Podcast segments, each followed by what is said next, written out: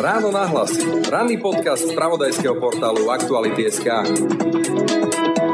je to naozaj tak, že vzniká ako keby spoločnosť, ktorá spolu nekomunikuje. Na jednej strane sú vlastne tí, ktorí majú dostatok finančných prostriedkov a tí, ktorí jednoducho uviazli v tej pasci chudoby a práve ako u nich sa prejavuje na rôznych úrovniach ten fenomén chudoby. Čiže na tej individuálnej úrovni ste to veľmi krásne opísali, že je to taký ako pocit možno spretrhávania ako vzťahov. Ja som nepatrím. Hej, hej, že ja sem ako nepatrím. Prečo by som mal ako do tej spoločnosti vôbec niečo ako prinášať? Čiže prestávam dôverovať v inštitúcii inštitúcie, prestávam dôverovať aj v iných ľudí, lebo u iných ľudí vidím len potenciálnu ako hrozbu. The Killers, Martin Garrix, Hardwell, Michael Patrick Kelly, Regan Bone Man, Editors, Jason Derulo, Alvaro Soler, Celeste Buckingham, Mike Spirit, Cameron, Jesse Ware, Mark Dunn a najmä absolútna megastar Imagine Dragons nájdeš na Lovestream festivale 18. až 20. augusta v Bratislave na starom letisku vo Vajnoroch. Vstupenky a viac info na www.lovestream.sk. Buď tam s nami. Sú tu a sú medzi nami. Sú naši, sú slovenskí, ale hlavne sú chudobní a nie je ich vôbec málo, práve naopak.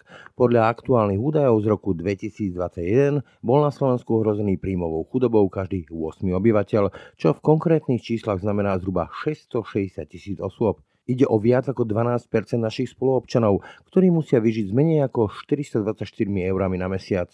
Chudba však nie len o tom, že niečo do hrnca.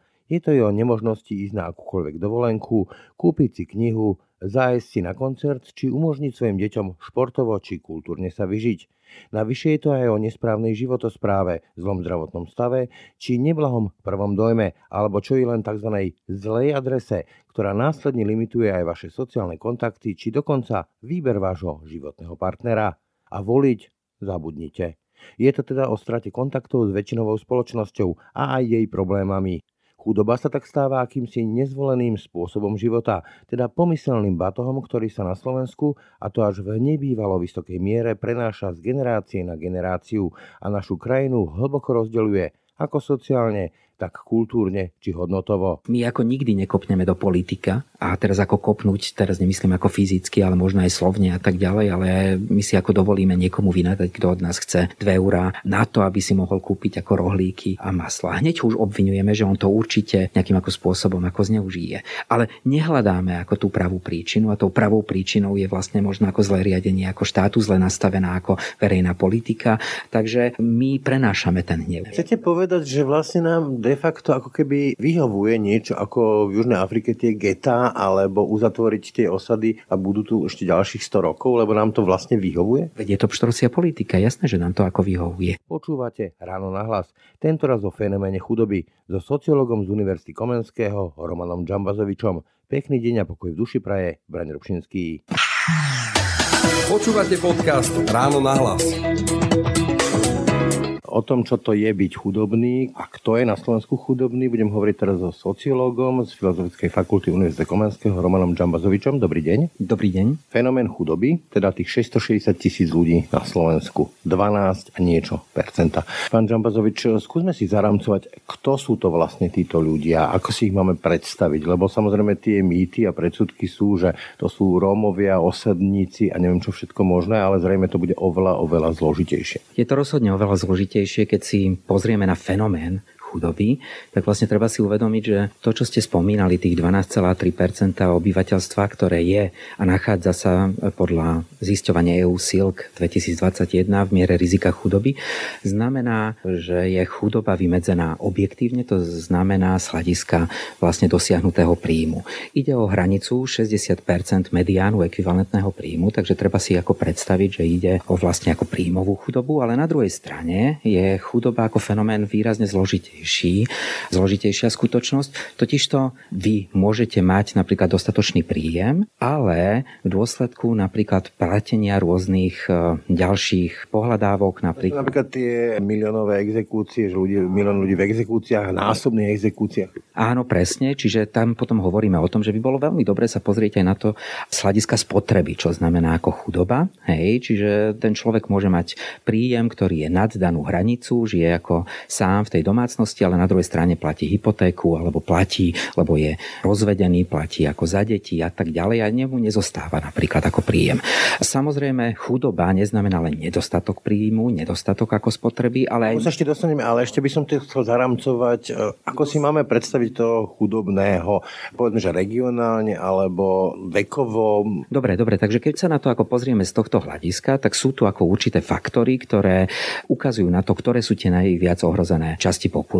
Čiže z hľadiska napríklad pohlavia alebo gendru môžeme hovoriť o tom, že ženy sú viac ohrozené chudobou ako muži. Rovnako, keď sa pozrieme na to z hľadiska vekových, napríklad ako kohort, tak sa ukazuje, že sú to najmä deti, mladí ľudia v určitom veku, ktorí sú najviac ohrození a je to v dôsledku tej skutočnosti, že táto hranica chudoby alebo miera rizika chudoby sa vypočítava so všetkými sociálnymi transfermi. Ak by sme ich nepočítali, tak vlastne tým najviac ohrozeným z hľadiska ako vekových kohort na Slovensku sú 65 a viac roční ľudia, čiže seniory. Doplním teda, vy hovoríte, že viac ženy ako muži, viac starší, však ešte si pamätáme z 90. rokov, zamestnať sa nad 50 bol problém.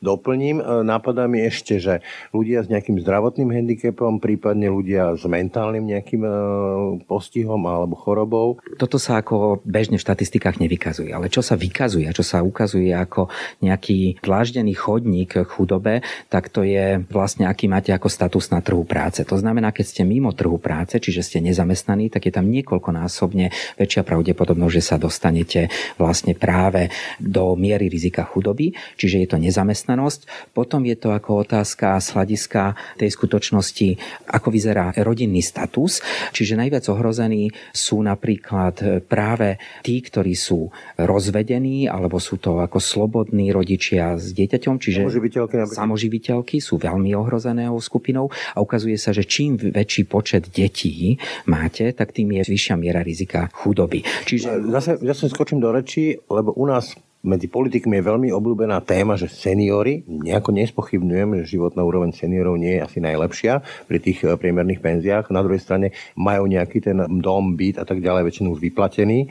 Nie je ale väčší problém práve matky samoživiteľky alebo otcovia samoživiteľia? Ukazuje sa, že áno. Tak ako som hovoril na začiatku, tá príjmová chudoba sa dotýka práve nie seniorov, lebo oni majú ako keby nastavený ten systém dávok alebo sociálnych transferov celkom celkom ako fungujúci. Ja samozrejme ako netvrdím, že je to dostatočné. To ako, nie je to medlízať rozhodne, ako z tých niekoľko ako stovák eur dôchodku ako vyžiť na Slovensku, ale práve vlastne viacpočetné rodiny a matky samoživiteľky alebo otcovia samoživiteľia sú tými ako najviac ohrozenými skupinami a môžeme hovoriť o nejakej kumulácii napríklad ako handicapov, čiže si predstavte, ak je to práve matka alebo otec samoživiteľ, ak máte ako malé dieťa do určitého ako veku, ťažšie sa dostávate na trh práce, čiže vy nie ste napríklad ako zamestnaní. A Flexibilný. Hej, hej a tak ďalej. Alebo pracujete v tzv. prekernej práci, toto je ako nový fenomén, ktorý sa objavuje posledné ako obdobie, čiže je to neistá práca, je to veľmi často sezónna práca, je to slabo platená. A vždy som v strese, či vôbec bude. A teraz sa dostávame k tým predsudkom. Väčšinou sú tam povedzme, že dlhodobo nezamestnaní, alebo ľudia presne v tejto prekernej práci, to znamená, že sezóna od sezóny a tak ďalej. No a teraz, keď to spojím s tými matkami alebo otcami samoživiteľmi, teraz si predstavme, že to dieťa vyrastá v takomto prostredí a dostávame sa k fenoménu medzigeneračnej chudoby. Lebo chudoba nie je len o tých príjmoch, ale je napríklad o neprístupnosti kultúrnych akcií, športových akcií, takisto zdravotná starostlivosť, dovolenky, toto všetko vlastne vplýva na to, ako ten chudobný žije. Ďakujem, pán redaktor. Je ako málo, málo žurnalistov a žurnaliste, ktorí takýmto ako spôsobom ako vy uvažujú a vnímajú ten širší ako kontext. A práve otázka medzigeneračnej reprodukcie, nazvime to takto, ako chudoby, znamená vlastne znižujúcu sa možnosť šancí pre tie deti, či už ako v súčasnosti, ak sa nachádzajú v takejto ako situácii, alebo do budúcnosti vymaniť sa vlastne ako z chudoby. Čiže... U nás sa hovorí, je to pravda, môžete to potvrdiť, že slovenské školstvo veľmi vysoko konzervuje to, že tie deti dostanú v tom sociálnom statuse ako ich rodičia, že ich neposúva vyššie. Je to tak? Je to tak, je to na tých najnižších priečkách a je to potom ako na tých najvyšších priečkách. Čiže ten systém, keď hovoríme o medzigeneračnej reprodukcii chudoby, tak môžeme hovoriť ako o tom opaku a to je sociálna mobilita. Hej? Čiže niekto, kto ako zažíva ten zostup alebo na druhej strane zostáva ako v stabilizovanej podobe, a s kolegami a s kolegyňou sme na katedre sociológie robili veľký vlastne prvý výskum sociálnej stratifikácie sociálnej mobility a tam sa ukázalo, že tie najnižšie spoločenské vrstvy sú najviac uzatvorené, čiže dochádza k nejakej stabilizácii, uzamknutiu vlastne od toho statusu. Preložené do Slovenčiny veľmi jednoducho povedané, že keď sa narodím v tomto prostredí, tak aj tak asi zomriem a moje deti pravdepodobne tiež. Je veľká pravdepodobnosť, že žiaľ nebudete zažívať zostupnú mobilitu. Je to otázka vlastne naozaj tej skutočnosti, že ten nedostatok príjmu súvisí aj s ďalšími skutočnosťami. Nemožnosť vybrať e, napríklad e, takú školu pre dieťa, ktorá by, ktoré by ho posúvalo ako ďalej. Samozrejme ukazuje sa, že... Skočím zase do reči, ja si živo viem predstaviť, na to sú tiež výskumy, že deti, e, ktoré čítajú, čítajú v tých domácnostiach, kde sú knihy. Ak ten rodič nemá doma knihy, lebo knihy nie sú lacné dnes, tak asi sa to dieťa neinšpiruje, aby čítal. Áno, mnohé výskumy ukazujú, že tzv. čitateľská klíma je veľmi ako dôležitým faktorom. Čiže naozaj, ale môžeme začať krôčik po krôčku. To znamená, to môžeme napríklad čítanie kníh si viem predstaviť, že môžeme nahradiť e, počúvaním rozprávok. Postupne ako rozprávaním sa o daných ako rozprávkach, ako tomu dieťaťu spoločným čítaním. Nech dieťa ako vidí zase, aby mal ten vzorec. Takže máte pravdu, ak tá domácnosť nemá vlastne ako knižky, ak to dieťa nevidí nejaký takýto ako vzorec, vzorec, čiže nemá pred sebou nejaký pozitívny, pozitívny vzorec, pozitívnu rolu v podobe ako rodiča alebo staršieho súrodenca, ktorí ako čítajú a ktorí sa rozprávajú napríklad o knihách, tak tá čitateľská klíma tam jednoducho ako nie je. A samozrejme... Fantázia, kreativita a tak ďalej. Dostanem sa k ďalšiemu fenoménu, ktorý je podľa mňa veľmi dôležitý a až kľúčový. Zase to máme potvrdené prieskumami, že ľudia, povedzme, že z rómskeho etnika, z tých osád sa dožívajú menšieho veku, lebo žijú v horších podmienkach. Zdravie, prístup k zdraviu. Máme máme, áno, samozrejme, rovnaký prístup k zdraviu, máme to zaručené ústavu, ale nie je to tak celkom, všetci to veľmi dobre vieme.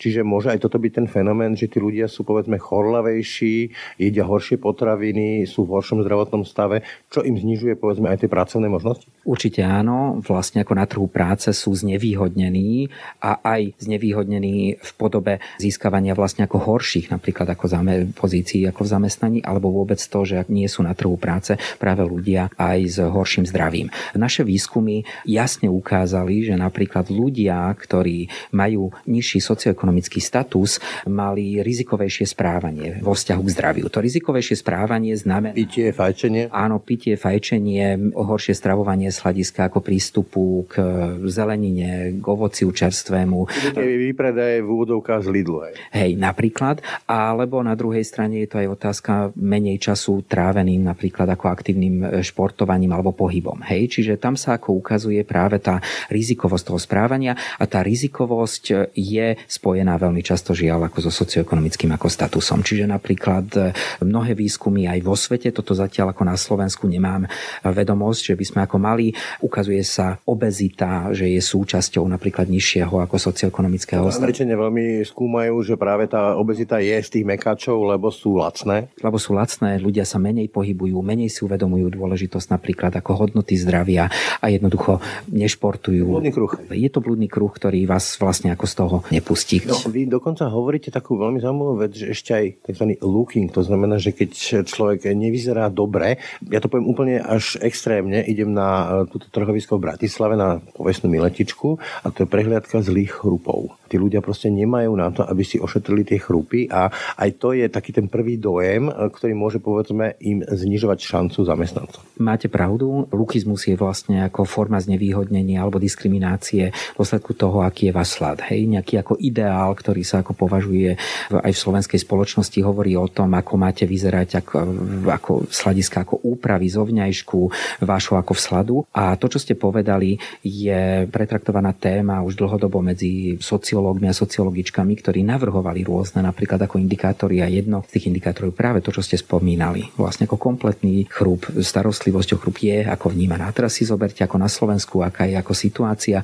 Mnohí jednoducho na to finančne nemajú dostatok. Na požičku taký práve chrup. Áno, áno. Čiže ako naozaj sa stáva v súčasnosti bežnou situáciou u strednej triedy, u vyššej strednej triedy, alebo by som si dovolil povedať aj u robotníckej triedy, ktorá vníma dôležitosť napríklad ako zdravie investovať už vo veľmi skorom veku dieťaťa do toho, aby mali rovné zuby, aby mali rovnátka a tak ďalej. Čo ja... posuniem, že e, to dobre dobré zdravie znamená povedzme aj nejaký ten pohyb, nejaká športová aktivita, to patrí k tomu, tá kondička povestná, ale zase v podstate okrem možno nejakého behania alebo podobných športov sú všetky športy finančne náročné. Ja hovorím o takých akože hokej, tenis, to sú naozaj tisícové položky a to zase handicapuje ľudí, ktorí na to v úvodovkách nemajú. Áno, ale, ich deti.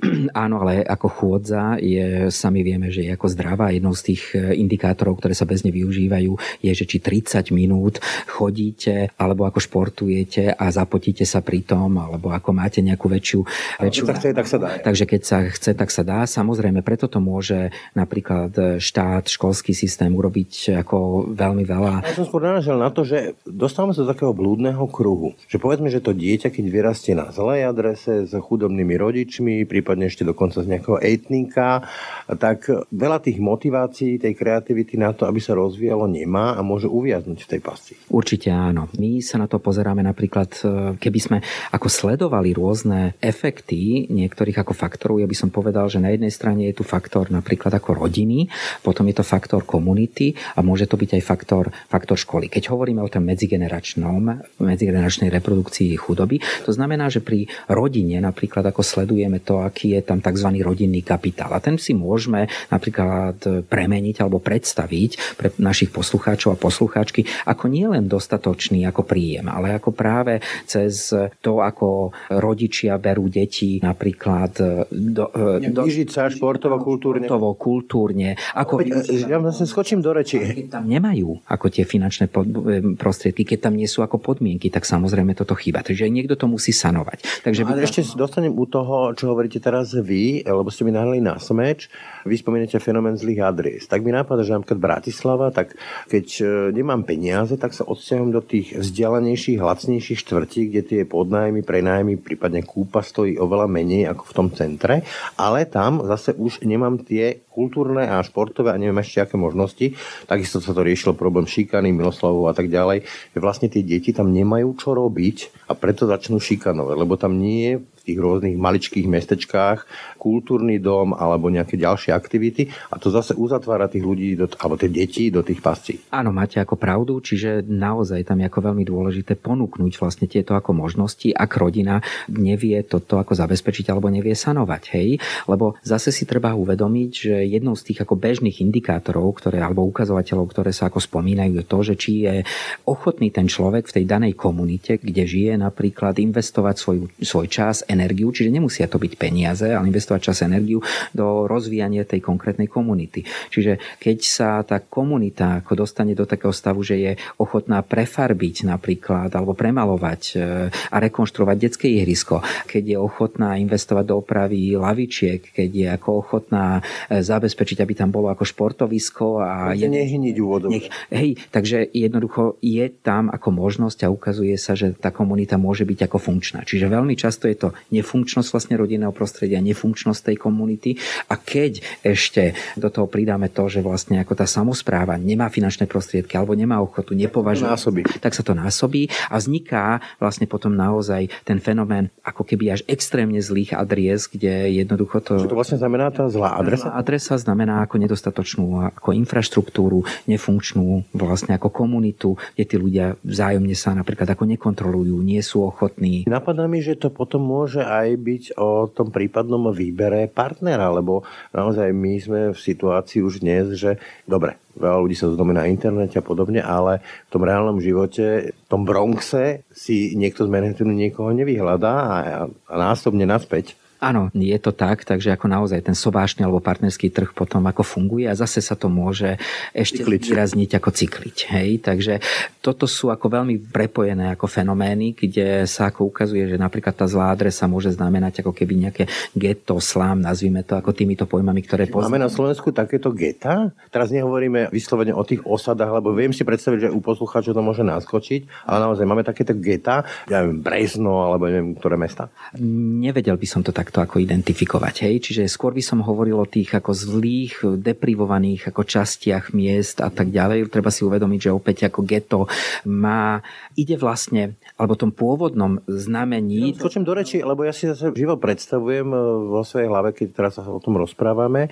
Išiel som do Košíc juhom v tej oblasti, ako je Rimavská sobota a tak ďalej. A tam sú tie medzigeneračné domy, ktoré stavili rodičia ešte pre svoje deti, že tam budú spolu žiť. Dnes tam nežije vôbec nikto, pretože tam nie je práca. Tí ľudia proste odtiaľ utekajú. Na takýchto ako prípadov na Regióny. Slovensku, hej, celé ako regióny. Čiže a čo je, čo je na tom ešte ako hrozné, že veľmi často tieto regióny alebo časti regiónov nie sú nejaké samostatné ako celky, ale spolu tvoria vlastne veľký mikroregión. Čiže keď vy sa ako chcete ako dostať e, z tejto ako situácie, nájsť si prácu, tak vy musíte niekoľko desiatok kilometrov alebo dokonca ako až... To je zase pasta, lebo že viem si predstaviť, že ten človek, treba ten živiteľ, ten otec sa presťahuje do Bratislavy, tam si nájde prácu v nejakej automobilke, ale polovicu príjmu zaplatí za nájom, čiže zostane buď rozdelená rodina, alebo zase budú žiť e, z mesiaca na mesiac. Keď ste spomínali napríklad Rimavskú sobotu, tak tam sú ako zdokumentované prípady, aj my sme robili vlastne veľmi zaujímavý aj kvantitatívny, kvalitatívny výskum,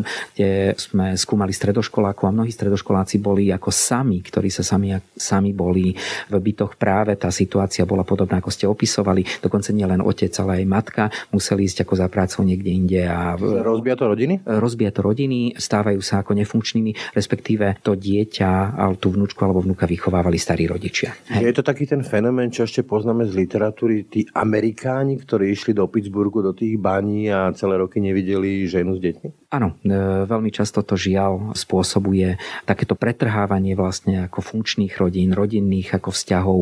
Rodičia sú nútení vlastne za to, aby zabezpečili aspoň nejakú takú budúcnosť svojich detí voliť ako danú stratégiu. No, na Slovensku je taká obľúbená téma, že kohézia, to znamená, že podpora takýchto chudobných regiónov. Je to ale zmysluplné, lebo napríklad v Spojených štátoch máte štáty, ako typu, že Kansas, Utah a tak ďalej, kde naozaj nežije nikto, kto tam žiť nemusí, kto nemá povedzme tej stáda dobytka. A oni pochopili, že vlastne nemá zmysel tam privliec fabriky do každého rohu. Skôr tí ľudia sa potom ťahajú tam, kde tá práca je. Má zmysel teda podporovať e, regióny alebo naopak umožniť e, väčšiu sociálnu mobilitu ľuďom z tých regiónov? Uh, to je ťažká otázka, keby som vedel na ňu odpovedať, už mám podľa mňa ako Nobelovku, alebo minimálne sedím na nejakom ministerskom kresle. To nie je výhra. By som to nie je výhra a rozhodne by som tu ani ako, nikomu to neprejem. Ale tie obrovské ako regionálne rozdiely a disparity sa žiaľ ako na Slovensku ukazujú, že po 89. my sme tu mali obdobie socializmu, kde bola ako snaha vyrovnávať tie ako nerovnosti. Samozrejme, robilo sa to nie vždy tou najsprávnejšou cestou. Poviem príklad, postavili dosť násilne a veľmi často ako na zelenej lúke sa postavila ako veľká fabrika, veľký podnik, ktorá zamestnávala mm, Petržalka je krásny príklad. To je bolo, že vlastne Bratislava nemôže byť čisto buržoázno intelektuálna, tak sa postavila Petržalka pre robotníkov, k tomu nejaká chemička a tak ďalej. Áno, takže ako podobných, ako máme, čo prišlo po 89. roku, hej, samozrejme, obrovský ako pokles, výroby od 91. narastá nezamestnanosť, zatvárajú sa veľmi často tieto ako podniky postavené na tej zelenej lúke, ľudia prichádzajú o prácu a zrazu tu máme ako fenomén, ja to nazvem ako nejakých kapies chudoby alebo vôbec ako celých regiónov, kde je ako obrovská miera nezamestnanosti. Máme rôzne Slovenska, nazme to Máme tak. rôzne Slovenska, ale rozhodne ako investovanie do infraštruktúry v daných regiónoch nie je to jednoduchá vec. Máme obrovský počet. Spýtať, že či toto nie je riešenie, napríklad e, dobrá verejná doprava, nájomné bývanie, ktoré u nás vlastne nikto nerieši celé 10 ročia, aby tá sociálna mobilita bola dobrá a ľudia neuviazli v tom regióne, kde sa fakt nedá žiť. Dobre, ale môžeme to riešiť vlastne takým spôsobom, že ako z toho regiónu bude ako dobrá doprava. Ide naozaj o tie presné čísla, koľko by to ako stálo.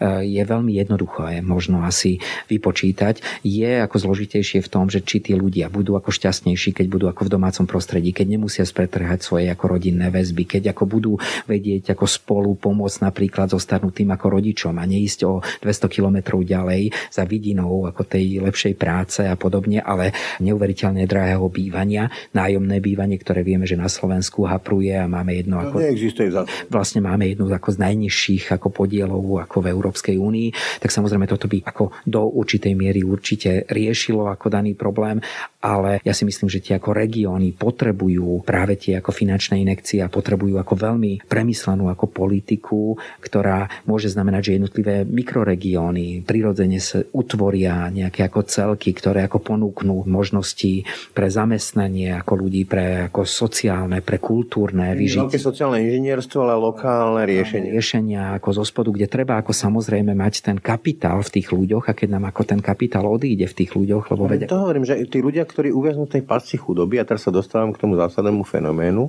tak žijú iným spôsobom života, ktorý si často my nevieme ani predstaviť. Lebo keď nemám na knihy, nemám na divadlo, nemám na kino, nemám na kúpalisko a neviem čo všetko a tak ďalej, tak e, rezignujem na vlastne verejný život, nemám si ani vlastne čo povedať s tými ľuďmi, ktorí chodia na dovolenky ako bežnú vec a ako by sa odpájem od tej spoločnosti, už sa necítim jej súčasťou. Hej, je to naozaj tak, že vzniká ako keby spoločnosť, ktorá spolu nekomunikuje. Na jednej strane sú vlastne tí, ktorí majú dostatok finančných prostriedkov a tí, ktorí jednoducho uviazli v tej pasci, pasci chudoby a práve ako u nich sa prejavuje na rôznych úrovniach vlastne ako ten fenomén chudoby. Čiže na tej individuálnej úrovni ste to veľmi krásne opísali, že je to taký ako pocit možno pretrhávania ako vzťahov. Ja som nepatrím. Hej, hej, že ja som ako nepatrím. Prečo by som mal ako do tej spoločnosti vôbec niečo ako prinášať? Čiže prestávam dôverovať v inštitúcie, prestávam dôverovať aj v iných ľudí, lebo u iných ľudí vidím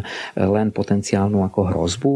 Závidím, žiarlim. Závidím, áno, ako to môže byť ďalej. Čiže je to nejaký ako, potom ako pocit toho, že vlastne môj život e, vôbec nie je v mojich rukách, ale závisí od eh, vonkajších. Vy ste ako... opisovali fenomén depresie, normálne psychiatricky. A teraz sa dostávam k tomu, čo vidíme dnes použijem ten hnusný termín, ktorý nepoužívam inak, dezoláti, hej, mm. že ľudia, ktorí chodia na, s tými vlajkami na tie rôzne demonstrácie, sú hrozne frustrovaní, zlostní, nahnevaní, prípadne volia úplne radikálne riešenia. Nie je to do istej miery aj výkrik e, týchto ľudí, ktorí sa už necítia byť súčasťou tejto spoločnosti, respektíve sú zahambení touto spoločnosťou, alebo cítia sa byť tak zahambení a ponížení? Si predstavte ako život naozaj dlhodobo, ako v tej chudobe, kde nemáte žiadnu perspektívu perspektívu, kde cítite, že nikto s vašim hlasom ako neráta a oslovujú vás len vtedy, keď sa blíži, blíži áno. Inak e, si vás nikto ako nevšíma a práve tá možnosť zrazu ako prejaviť svoj hlas, akýkoľvek, hej, ukázať, že existuje. Nahnevaný. A nahnevaný ako hlas, čo s tým hnevom, hej, akým spôsobom. E, ja im to zrátam takto? Hej, ako ja si myslím, že toto je ako jedna z tých ako vysvetlení, ktoré ste ako aj vy ponúkli a s ktorým ako rozhodne súhlasím. A je to také slovo, ktoré sa mi celkom páči, alebo pojem, že sociálna dôstojnosť, že toto to akoby neriešime. Poviem to tak, že napríklad ja som e, generácia Husakových detí, potom prišiel 89 a úplne nejak tak e, emočne, prirodzene som sa vrhol na to, že čo je súkromné, to je dobré, čo je štátne, to je zlé, lebo to bola tá nedôvera k tomu totalitnému systému, sme to zažili a ako sa tu vychovala celá generácia ľudí, že postaraj sa o seba, nič nečakajú od štátu a potom to viedlo aj k tomu, že kto je chudobný, môže si za to sám. Dokonca to máme jedného takého politika, ktorý toto veľmi rád razí. Je to tak, že kto je chudobný, môže si to sám? Veľmi často sa vo výskumoch verejnej mienky, keď sa pýtame obyvateľov Slovenska na to, kde hľadať ako príčiny, ako oni vnímajú tie, tie príčiny chudoby, tak je tam veľká stabilná časť populácia, ktorá vlastne obvinuje z chudoby ako samotných chudobných. Je to vlastne niečo, čo ja by som nazval obviňovaním obete. Čiže my si neuvedomujeme, že ten chudobný sa mohol dostať do tej situácie kvôli tomu, že prišiel o prácu alebo jednoducho kvôli už spomínanému zlému zdravotnému stavu. Úraz napríklad. Úraz, hej. Čiže ako my tu máme veľkú skupinu ľudí, nazvime to zo strednej vrstvy, ktorá je veľmi blízko tej miere hranice chudoby, ktorá je stanovená, ako sme ako hovorili, ako 60% národného ekvivalentného príjmu. A teraz si ako predstavte, že zrazu sa dostane ten človek do situácie, že stratí tú prácu kvôli úrazu, stratí tú ako... Väčšina ľudí tu nemá dostatok peňazí na to, že keby im sa im pokazil boiler alebo auto, aby si musia požičať nebankovky a je prúser. Hej, hej, hej. Napríklad zistujeme podľa najnovšieho ako zisťovania úsil 2021, ktorý tu bol spomínaný na začiatku nášho rozhovoru, zistujeme niečo, čo sa ako nazýva materiálna sociálna deprivácia. Skladá sa to ako z takých 13 položiek a keď máte, myslím, že viac ako 7 tých položiek, tak ste vlastne materiálne sociálne deprivovaní a jedna z tých položiek je práve to, že v prípade, že potrebujete dokážete vymeniť napríklad ako nábytok, či ho dokážete vymeniť za nový. Je niečo také, že psychologicky žijem v tej úzkosti, že keď sa niečo stane, tak som v prúseri. Áno, neviem ako to riešiť a dostávam sa vlastne ako naozaj do tej naozaj veľmi zlej, prekernej situácie, kde si musím ako požičiavať, kde možno mi budú hroziť nejaké exekúcie a môže mi hroziť vlastne ako naozaj, že prídem o strechu nad hlavou. A nie je potom vysvetlenie toho, čo ste teraz spomenovali, že obviňovanie chudobných z chudoby aj dôsledkom toho, sociolog Bauman tak pomenoval, že vlastne tých migrantov nemáme radi preto, lebo nám zrkadlia naše obavy z toho, že aj my sa môžeme stať migrantami.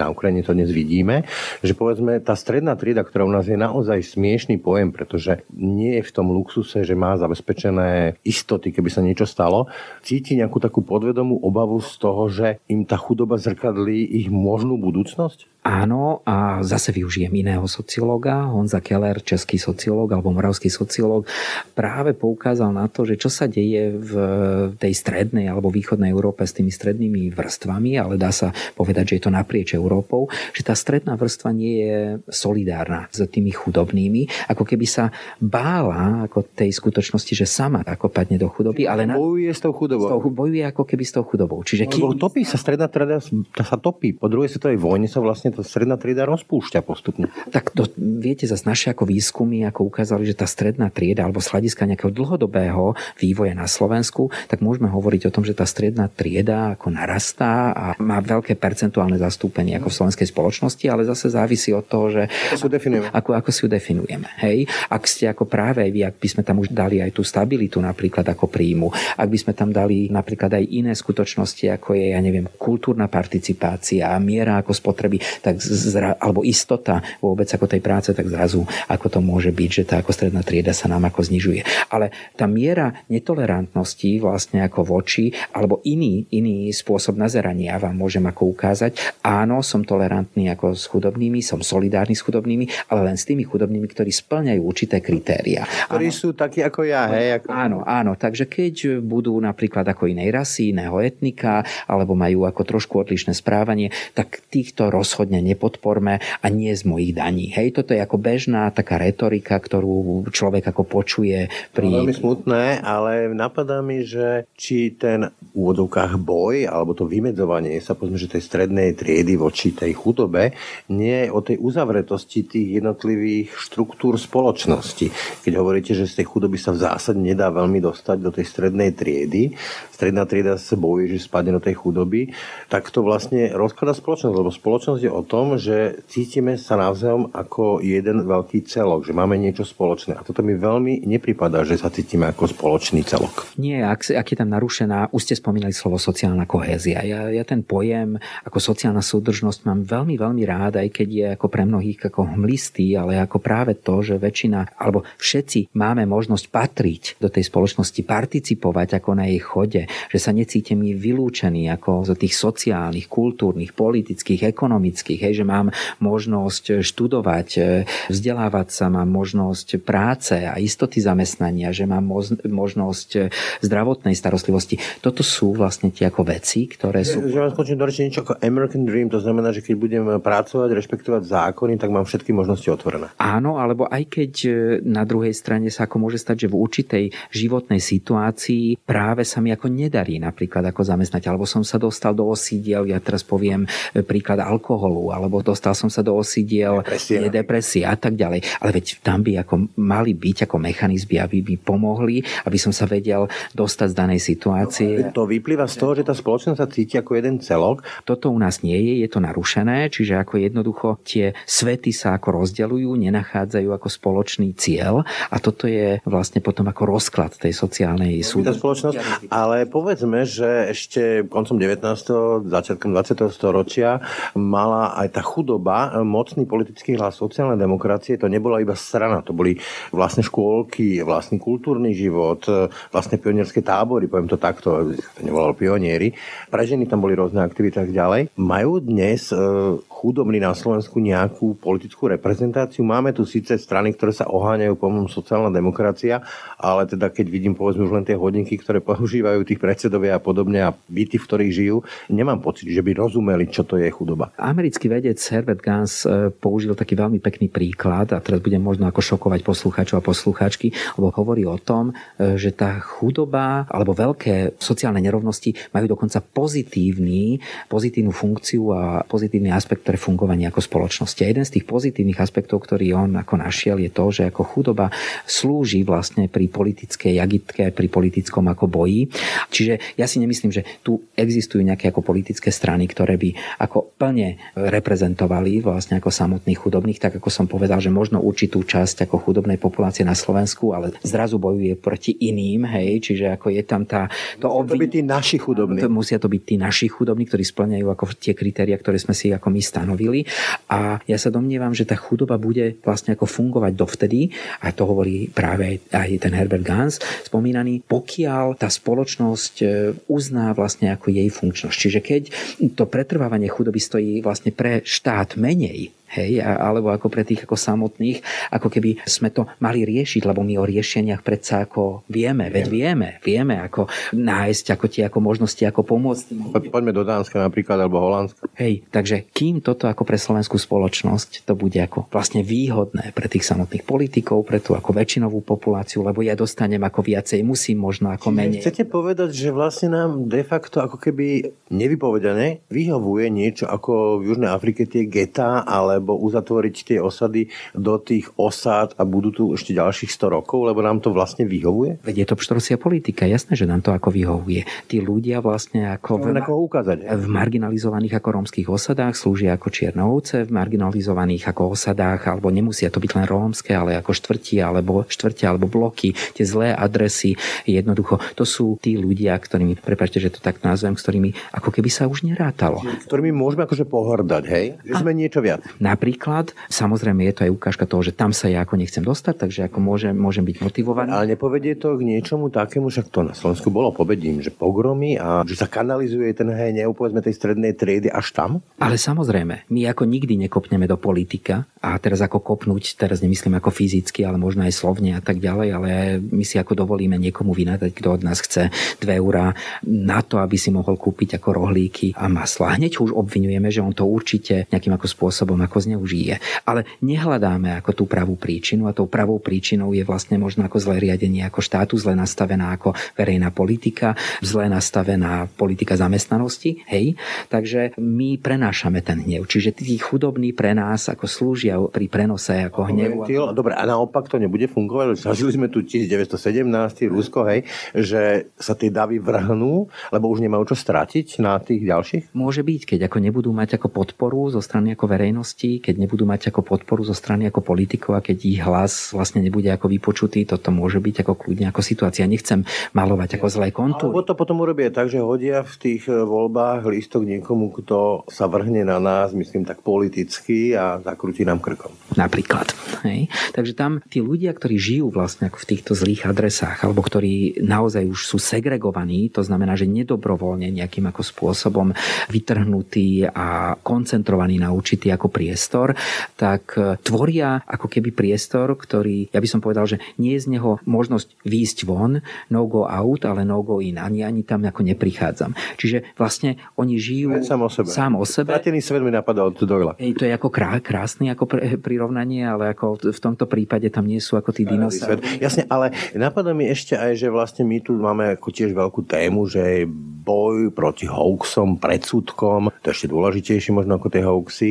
A tam je dôležité že kritické myslenie, ale naozaj, keď uviaznem tej pasti, že doma nemám knihy od decka, nemáme povedzme, že dokonca na ten internet, e, tak to je veľmi hodná živná pôda na šírenie rôznych predsudkov a mýtov a presne tých hoaxov a konšpiračných teórií o židovskom spísaní, ja neviem čo všetko. Áno, ja by som vám mohol ja, ja položiť teraz ako otázku, tak pán redaktor, aké sú ako možnosti potom ako z tohto vy? Sám ste ako povedali, že asi je to veľmi dôležité zvýšiť im ako keby ten ľudský kapitál, to znamená vlastne tu ako... sa ich odtiaľ vyťahovať, dávať im tie šance. A tie šance a aby ako vnímali, že tie ako šance... Povedzme, tie pamätáte tie balerinky? Áno, áno, áno, áno, ale ako ukazuje sa, že jednoducho je to otázka napríklad už e, znevýhodnenia ako v školskom prostredí. Keď tu budeme mať ako špeciálne ako triedy, keď tu budeme mať ako jeden z najviac selektívnych systémov napríklad ako vzdelávania v Európskej únii, kde už tie deti z bohatších rodín napríklad e, zanechávajú vo veľmi skorom veku ostatných v tých bežných základných školách. Vyťahujú do súkromných škôl. Vyťahujú do súkromných škôl. Alebo, hej, alebo toto sú ako prepojené, ako prepojené nádoby, ktoré treba ako riešiť. Sme tak trošku kastová spoločnosť? Kastovná? To by som nerád ako povedal. Kastová znamená, že nie je možná potom ako nejaká, nejaká mobilita a predsa len nejaká ako miera mobility ako na Slovensku, na Slovensku je a my sme ju aj veľmi ako zažili obdobie socializmu, ako znamenalo obrovskú mobilitu pre mnohých, pre niekoho samozrejme hore smerom, pre niekoho ako dole. 89. rok a neskôršie obdobie, čiže to transformačné. Socializmu sa asi vrátiť nechceme. Nechceme. Posttransformačné obdobie znamenalo tiež ako obrovskú a štruktúrálnu mobilitu. Čiže zase robotnícke triedy ako napríklad ako padli, rôzne ako profesie, ale my tu máme zrazu ako profesie, ktoré sa vyťahujú. Ukazuje sa žiaľ, že napríklad ako politická kariéra je jeden z tých výťahov. Hej, ukazuje sa, že vzdelanie je ešte ten výťah, ale v súčasnosti už znamená zase, použijem možno ako Honza Kellera, ktorý napísal ako veľmi zaujímavú knižku o tom, že vzdelanie môže byť chrámom, výťahom alebo poistkou, tak v súčasnosti už je to vzdelanie len ako tou poistkou, už to nie je tým povestným ako výťahom. Úplne zhrniem na záver, Samozrejme, dať recept asi nie je možné, to by bolo na tú Nobelovku, ale to kľúčové zrejme asi z vášho pohľadu bude čo? Bude práve to vzdelanie, že dať e, to inkluzívne vzdelanie v tom širokom zmysle slova inklúzia, to znamená šance aj pre tých, ktorí nedostali v živote toľko šanci? Určite áno. Vnímam to ako jednu z tých ako veľmi ako kruciálnych a veľmi dôležitých ako momentov. Samozrejme, ak nebudú zaplatení ako samotní učiteľi a učiteľky, ak nebudeme investovať do ich e, nielen ako prí príjmu, ale ďalšieho ako vzdelávania, keď nebude ako infraštruktúra dostatočná, keď e, bude zlyhávať potom ako systém, systém zamestnávania, hej, čiže ako on môže vychodiť e, ten chlapec alebo to dievča z chudobných pomerov školu, ale keď bude odsúdené na rovnakú prácu ako jeho rodič, lebo len v dôsledku toho, že nadiktuje napríklad ako adresu a tá adresa bude znieť ako tá zlá adresa, tak ho nikde nepríjmu, lebo už automaticky ho to degraduje z možnosti alebo diskriminuje, tak to sú ako veľmi, veľmi zase ako prepojené kroky, nad ktorými ako treba rozmýšľať. Hej? A samozrejme, potom je tam ako verejná politika v podobe napríklad ako bývania. Ak e, on má možnosť e, získať potom určité ako nie, hej, a sociálna mobilita, priestorová mobilita, hej, aby on jednoducho sa ako dostal k tej lepšej... komplex, keď to uzavrieme, ktorý asi nie je na jedno volebné obdobie ani na plagát ani na plagát, ani na jedno volebné obdobie, ale rozhodne už jednom volebnom období sa dá spraviť ako veľmi dobré ako štartovacie pozície pre to, ako to rozvíjať ďalej, akým spôsobom to ako nastaviť. A nemusíme chodiť ďaleko. Máme tu, a nehovorím teraz o európskych zázrakoch, ale máme tu krajiny, ktorým sa za niekoľko ako volebných období sa podarilo ako dostať. Napadá Viedeň. Tak áno, keď hovoríme o mestách, tak je to ako fantasticky, ale mňa napadá napríklad aj, aj ako nie len škandinávské krajiny, ale ako v mnohých regiónoch sa dá ako vidieť, hej, ako Čiže sa... Musíme riešiť celé Slovensko, ale povedzme, že región po regióne sa, by sa dalo. Hej. By sa dalo, samozrejme musí to byť nastavené ako na, t- na, tých najv- na systémovo na tých najvrchnejších ako pozíciách a potom samozrejme tie regióny môžu urobiť ako preto ako maximum. Za rozhovor ďakujem sociológovi Romanovi Džambazovičovi. Ďakujem. Ďakujem aj ja, pán redaktor. Počúvate podcast Ráno na hlas. Tak a to už je z dnešného rána na hlas skutočne všetko. Pekný deň a pokoj v duši praje. Braň Robšinský. Všetky podcasty z pravodajského portálu Aktuality.sk nájdete na Spotify a v ďalších podcastových aplikáciách.